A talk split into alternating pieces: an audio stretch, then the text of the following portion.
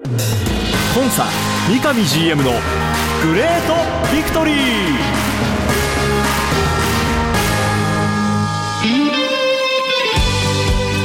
北海道とともに世界へスポーツによる地域活性を目指す北海道コンサドーレ札幌。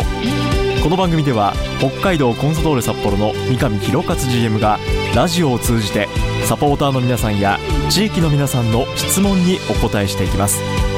今サポーターに伝えたいこと話したいこと呼びかけたいこと。三上 GM が本音で語り尽くすコンサ三上 GM のグレートビクトリー。今回はどんなお話が聞けるんでしょうか。幸せを作るお菓子石屋製菓の提供でお送りします。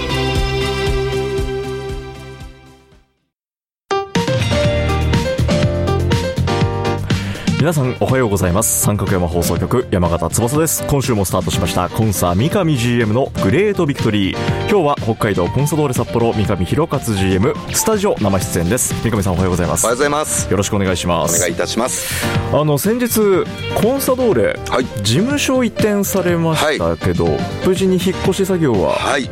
あのーちょうど先週ですね、ん。えー週末をうまく使いながら、はい。あ3日間かけてですね、うん。えー西区宮野さんにあった事務所を、まあ、札幌ドーム内敷地内にですね、はい。えー移転したという状況なんですけど、まあ、僕このクラブに携わってもう25年ぐらいになるんですけども、10年前まではね、えーそのお札幌ドームの敷地内でうんうん。事務所もあったので、ええ。個人的にはあなんか帰ってきたなっていう。そういうスタッフさんもいらっしゃいますよね、はい、そういう感覚もあったりしたんですけどはいはいもあの実はあの引っ越しする前にね、ええ。うちの若手社員中心7名ぐらいにはい。タスクフォースチーム要するに新事務所のタスクフォースチームを作らさせてえー自分たちの仕事をうん。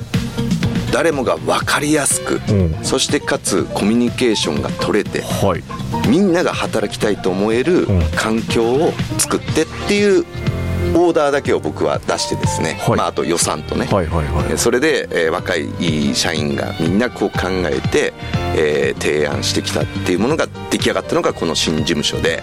なるほど。そうなんですよ。コもう。ンサドーレのスタッフの理想の、まあ、職場を自分たちでこうそうですね。作っていくと、うん、だからまあ僕らの仕事ってやっぱ北海道札幌そこに関わる人々を豊かにすることっていうことが常に分かるようにみたいなこととか、はいはい。クラブをここまで持ってきてくれた歴史、うん。そういったものを感じれるものだとか、はいはい。そういうのが随所にあの事務所内に散りばめられてる。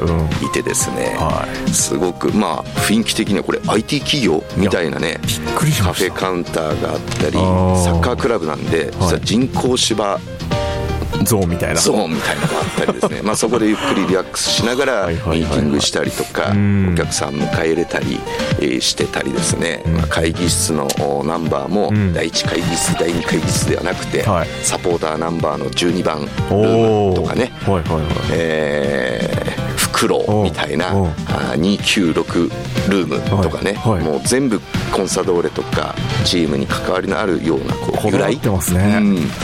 一言だけ、はい。このね事務所ね本当片桐グループさんパートナーの片桐グループさんがすごくいろいろ協力してくれて、ええ。さっき言ったタスクフォースチームのはい。ほぼ思いえ100%え。実現できたんですよ、ほうほう。僕の部屋のね社長室だけ中古なんですよ。あと全部新品僕のね部屋だけ全て中古なんですよね。じゃあ僕があのフォローしていいですか、うん。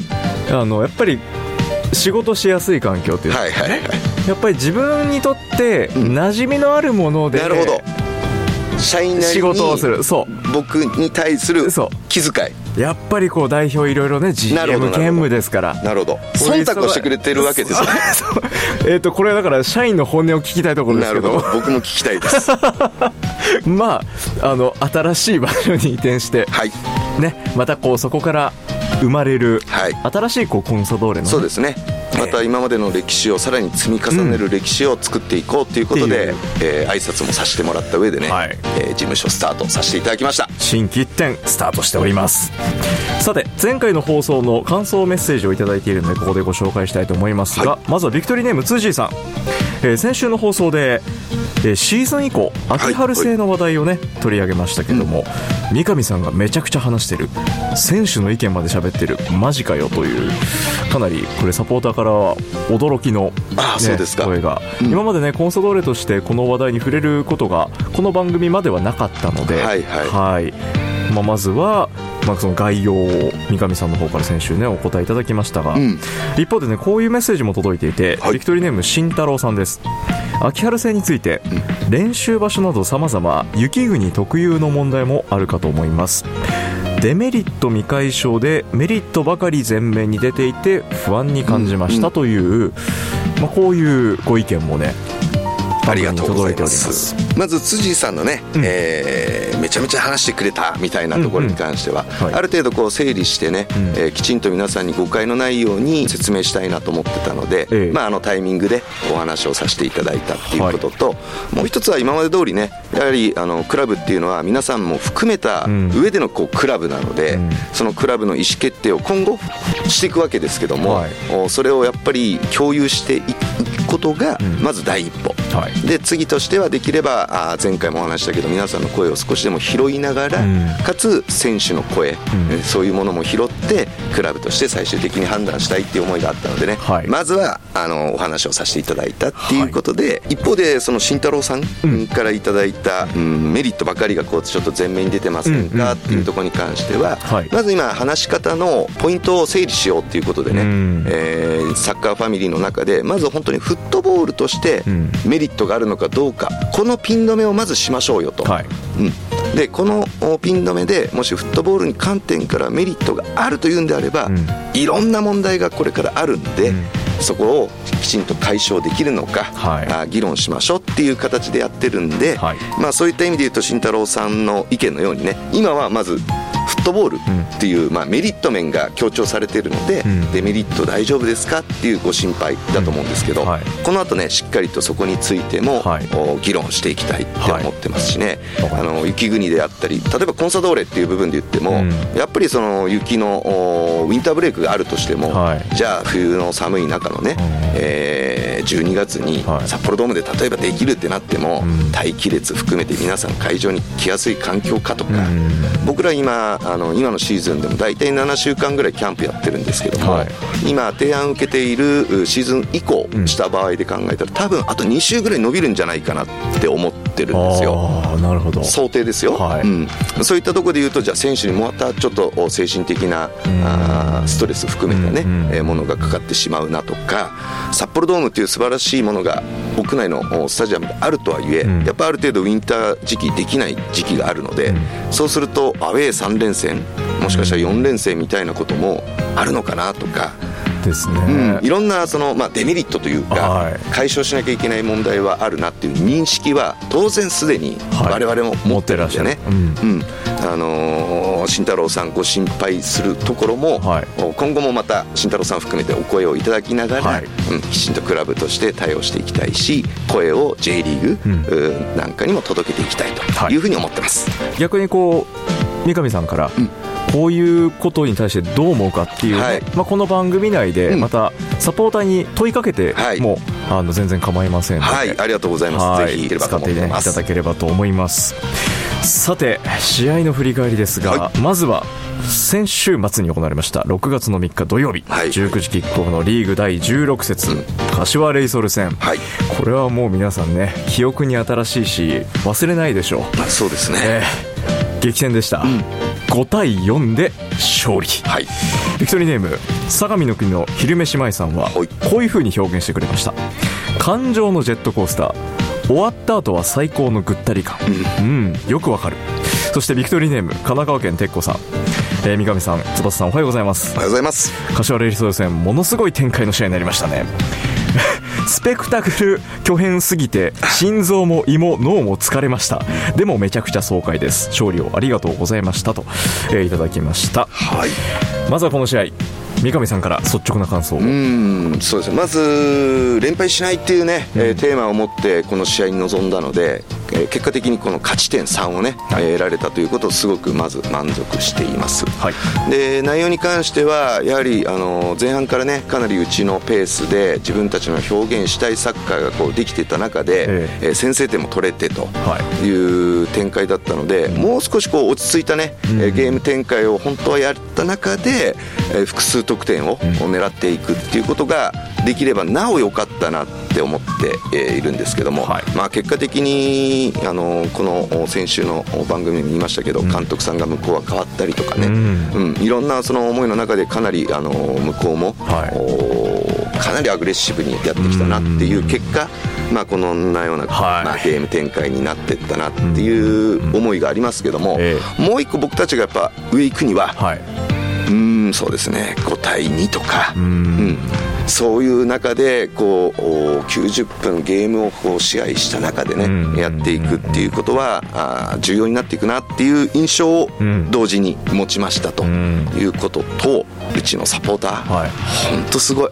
あ今回も。本当すごい、う ん毎度ですけども、うん。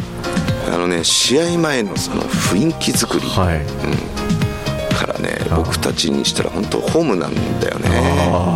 なんかその今しみじみとねこう感想を言う三上さんのその言葉からも伝わってくるものありますそうなんねですよ。だから本当道民サポータあー。ーみんなで、まあ、勝ったはい。ゲーム、作品を作れたなっですからもう。て、うん、思ってます。はい。いや本当に5対4ですよ。そうですね。一方であの鉄子さんからはい。三上さんはい。攻撃を今のこのクオリティのまま失点を減らすことについてどう考えていますでしょうかっていうね。もうなんかズバリな質問もいただいてるんですけど。はい。うーんこれねどうでしょうね。まず継続してやっていくこと、うん。これが一つ重要かなと思ってます、うん。実際ねやってる選手もお自分たちのその攻撃のクオリティだとか、はい。今の結果っていうものをすごく自信を持ってるんですよね、うんうん。でも一方で、まあ、やっぱりじゃあこういう失点数ではい。いいのかって、それはやっぱり誰もが満足していない、うん。うん。なので選手の中でもおもちろん僕らチームとしてもね、はい。うんそこを改善していこうというふうには考えています、ただもう一つはね、はい。これを継続していくことによって今年のコンサドーレのサッカーを見てね、はい。うちのサポーターも当然なんですけども、え。ーまあ、サッカーファンと言われる日本のね、うん。えー多くの方々はい。からも、札幌って何この攻撃とかね、うんうん。そんな印象がちょっとずつ今あの皆さんのおかげで広がってきてると思うんですよ。はい。でこれを継続してやっていくことによって、そういう方々もなおさら思うんですけども、うん。本当に対戦相手にうそう思わせることができると、より僕らの攻撃にどうしても相手チームは注意を払わなければいけない。はい。イコール自分たちの攻撃のクオリティだとか回数っていうのを減らさざるを得ないっていう印象をうん。どれだけ植え付けれるかっていうことによってもねえ僕らの努力もそうなんだけどもこれを継続していくことによって相手チームがより僕らを警戒し結果的に向こうの攻撃の回数が減りクオリティが低くなり失点を防げれるはい。いうことにも僕はつながっていくんじゃないかって思ってるんでなるほど。絶対まずは継続をする。継続。うん、その上で選手個々含めてね、うんうん。グループチームとしてその課題っていうものにちゃんと向き合っていく、うん。これが唯一僕の中ではね、クオリティを維持した中でもうん。失点を減らす、うん、それにつながると今は信じてます。そのプランはい。で、この後も引き続き戦っていくとはい。いうところですね、そして昨日また試合がありました、はい。こちらは天皇杯の2回戦ということでね、6月の7日水曜日19時キックオフ、こちらは厚別での開催でした、はい。えー相手はこれ神奈川県代表で、はい。J3 に現在はね所属している SC 相模原との対戦となりました。こちらは結果3対0で勝利とはい。いうことでしたが三上さんご覧になっていかがでしたか？こちら。そうですね序盤はね、ううんんやっぱりメンバーもある程度こう変わっているメンバーも多く出てたので、えそういった意味で言うとコンビネーションを含めてねえーグループとしてのっていう部分で言うとちょっとちぐはぐさも目立ちながらも、えまああのー自信を持ってやってた分優位には進めていたなと。はい。ただやはりそのコンビネーション含めてね、えちょっとこうギアが上がっていかなかったり、うんちょっとちぐはぐさを感じたなっていうのがあ前半の半。うん、印象、はい。えーまあ、後半はね、まあ、今まで自分たちがやってきたことっていうことをこうやりながらやっていくことによって、まあ、やはりなんとか先制ができたので、はい。えーその勢いに乗ってまたホームというう雰囲気も含めてね、うん自分たちの力を出し切れた。結果3対0っていうね、はい。えーものになったなとは思ってますけども、ええまあ、やっぱりその先制取れるかどうかでこの試合も正直どうなるかわからないよっていうねん。やっぱ展開だと思うんですよ、はい。でこれがやっぱり天皇杯のやっぱ難しさだし過去の大会でいうと僕らそれでもかなり苦しんだ経験もありますけども、すね。お結果的にね、うん。今年こういう形でやれたっていうところを含めて、うんうん。やっぱりチーム力とかのその底上げん。いうものは間違いなく本当できつつあるなって思ってます、でさらにやっぱりタイトルをって考えた時にね、えこのルヴァンカップやリーグ戦当然ですけども、うん。この天皇杯もね、はい。一つやっぱりターゲットにしなきゃいけない、えでも他の大会との過密スケジュールもある、いうところを考えるとやっぱりある程度のお試合数まではね、うん。全員で、うん、やっぱカバーしていかなければいけない。チーム力が試されるっていう部分でなんとか、まあ、結果だけ見ると危なげなく、はい。まず一つ突破できたということは大きいなっていうふうに思ってます。いずれかのタイトルをっていうまだこのチャンスは残っておりますのはい、でね、ぜひ皆さんとね、えーそれに一歩でも近づいて、はい。頑張りたいと思いま楽す。しみにしていきたいと思います。さあ次の試合です。次は週末6月の10日土曜日19時キックオフリーグ第17節サガン鳥栖とのこちらアウェーゲームとなります、はい、この17節ということはつまりは前半ラストゲームと。そうなんですよ。リーグ戦。早いですね。早いですね、うん。いやー本当あっという間ですけども、アウェーが続きます。サガン鳥栖戦。三上さんからはい。展望をお願いしそうですね。ます、まずはやはりアウェーということと、はい。もう一つはやっぱりこの時期からやっぱり気候気温、うん。うん。ここ湿度含めてね、うん。えー考えなきゃいけないなってまず思ってます、はい。でそれをやっぱりいいクリアしていくためにもね、うん、と先ほど言ったようにチーム力ってすごい試されるなって思ってるんですよね、なので、まあ、90分通して、まあ、試合出れるのはね、先発の11名プラス交代5名、はい。最大ですけども、はい。それこそお16名だけではなく、はい。今いる選手30名の中でしっかり力を合わせて選ばれた18名が責任を持って、そして16名が出るかもしれない16名がねその役割を全うしていくっていうのがすごく重要になっていくこれから時期ん。ということが一つと、はい。対戦相手の、まあ、トスさんはね結構その変幻自在なこうサッカーをやってるんですよ、ううん。ん。自分たちがアグレッシブに攻撃的に行くことも多々ありながらも相手チームの良さをこううまく消しながらね、はい。それに合わせた試合をやっていくっていうこともやってくるので、まず僕ら相手にねどういう形で自分たちが今やっているとっさんがやろうとしているサッカーを前面に出しながらやってくるスタートを切ってくるのかね、うんここ最近のうちの例えば攻撃力等々を見てね、はい。ある程度うちを消しに来るような形で来るのかうん。まずその見極めをしっかりとおゲーム開始から10分以内にね、はい。僕らグラウンドに立っている選手がまずそれを肌で感じることはすごく大きなポイントになるなと思ってます、はい。うん、それによって展開とか、あのーだいぶちょっと変わってくるかなとは思ってるんですけども、一つ変わらないのは僕らのスタイルは変わらないので、はい。うん、そのお相手がどういう出方をするのかなっていうことを分かった上で自分たちのスタイルをね、しっかりと出して、前半戦最後ですから、うん。まずはやっぱり勝ち点を取ってくる、うん、それは勝ち点3最高です、はい。うん、でもやっぱりアウェーだとか、ん。いろんなことがある中でも最低でも勝ち点1、うん。ここは取るということは絶対して帰ってきたいなというふうに思っています、はい、この突戦の結果でまたこれから先、まあ、月内ではもう折り返しに入りますけども、はい。この先のねまたこれからリーグも上を目指していくうん。スタイルは今後も変わりませんからね。そうですね半分終わってここで勝ち点得られればトップ5、うん。後半戦に向けてね、ん。みんなで行こうっていうふうに、ね、なるんでね。より一層その気持ち高まりますからね、はい。楽しみに全力応援していきたいと思います、はい。さてここで要望メッセージいただいているので、はい。ご紹介しましょう。ビクトリーネーム HCS12 さん。ありがとうございます。ありがとうございます。三上さんダスイスと札幌、ミシャ監督のそうですね。最近のね、フレーズ。うんもう今季一番出てくるフレーズ、うんミーティングではかなり出てくるんですよ。これミーティングが出てるんですか、はい出てくるんですよ。これねあの最近監督インタビューのはいはい。ラストにこれが出てくるんですけどこれが札幌だっていう意味なんですけども、うん。このグッズご検討いただけないでしょうかという。なるほど。これもうやりましょう。やります。HCS さん12さんの要望 要望が。うん。はい。うんすごい今確かにこのフレーズ話題になってるって言ってましたもんね。そうなんです。もう今サポーターの中では、はい。これもうやります。やります、断言 出ました。グッズデザイナーとかもやってもらってる相沢さんなんかにもね、はい。相談しながらぜひ、えーこの HCS さん12さんのはい。リクエストに応えて、うん。必ずこれは作りますとということでいきたいと思いますね。その発表を待ちましょう。いやーこういうメッセージいただけるでありがたいことですね 本当ね。加速しますねなんかね。さあそしてもう一通、はい。ビクトリーネーム赤黒枕さんから。